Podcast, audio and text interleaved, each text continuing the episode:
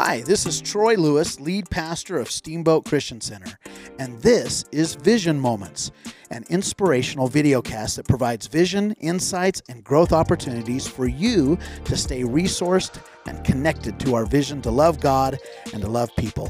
Can't wait for you to hear today's episode. Hi, my name's Charlie Hill. I'm the executive pastor here at Steamboat Christian Center, and welcome to SCC's Vision Moments which is an inspirational video cast that provides vision, insights, and growth opportunities for you to stay resourced and connected to SCC staff and leadership and engaged in our vision to love God and love people. Have you made a decision recently? How do you make decisions? Are you a, a decision maker that uh, makes them real quick or spends a lot of time thinking about it? Uh, are you a, a person who is able to just know off the top of your head? Or do you have to have all the facts? Do you make a decision with your heart or your head? Uh, are you a, a emotional decision maker or a rational decision maker? I bet as soon as I said that, emotional or rational, you automatically went, Well, I don't want to be an emotional decision maker. Uh, I'd rather be a rational decision maker because we all tend to think that rational decisions are better than emotional decisions, and that frankly, being rational is better than being emotional. Um, you know, I was reading recently and I came across this phrase, the doctrine of impassibility. And, uh, you know, that struck me. I was like, I don't know what that is. So I went and did some homework on that. And that is actually uh, uh, what theologians are trying to answer the question of is God emotional? And if he is emotional, how does he experience emotions? And uh, if, is he subject to his emotions? Are his emotions real? Uh, or is he fickle or untrustworthy? And if, like I just said, when you make decisions, do you make them emotionally or rationally? And we just said emotionally is generally thought of as bad. And if emotions are bad, and God experiences emotions and He is good, how can He be good and bad if emotions are bad? Can you make God experience emotions? Uh, can you make him suffer with what you do? Can you make him joyful for what you do? Now, I've got to be thinking that with that idea of impassibility means that he can't be subject to our behavior for his emotions. And I, I think that, well, that's got to be true a little bit. It's missing something about God, something very important about God that is also an indicator about us.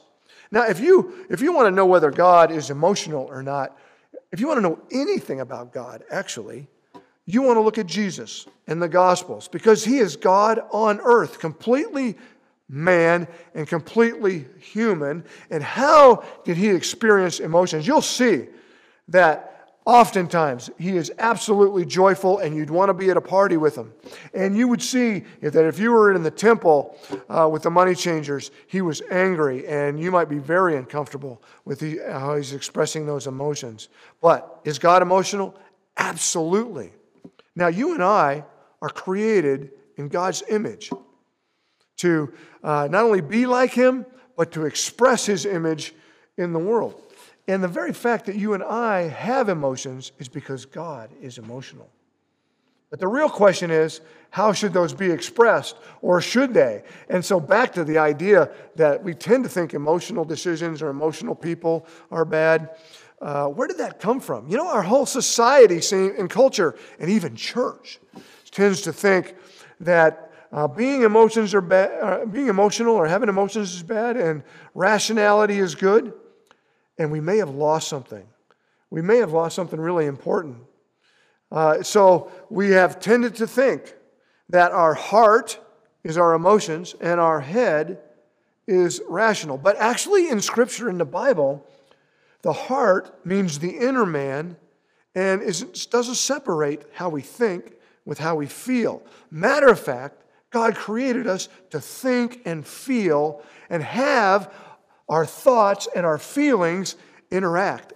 And if we were just thoughts and no emotions, that wouldn't capture who we are as people and who God is. And if we were all emotions and no thoughts, if our heart and our head were separate, uh, we also uh, would be wayward.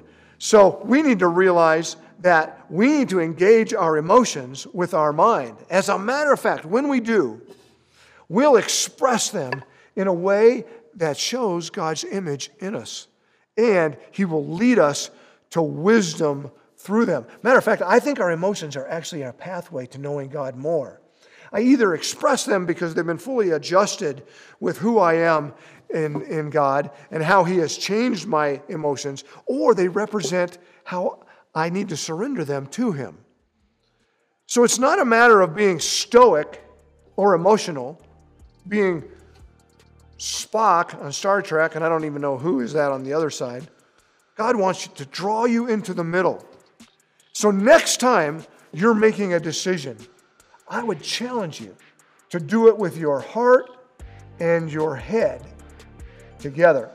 The more you do that, the more you become like Him, and the more wisdom you have, and the better your life goes, and the more you express your love for God and love for people. Thanks.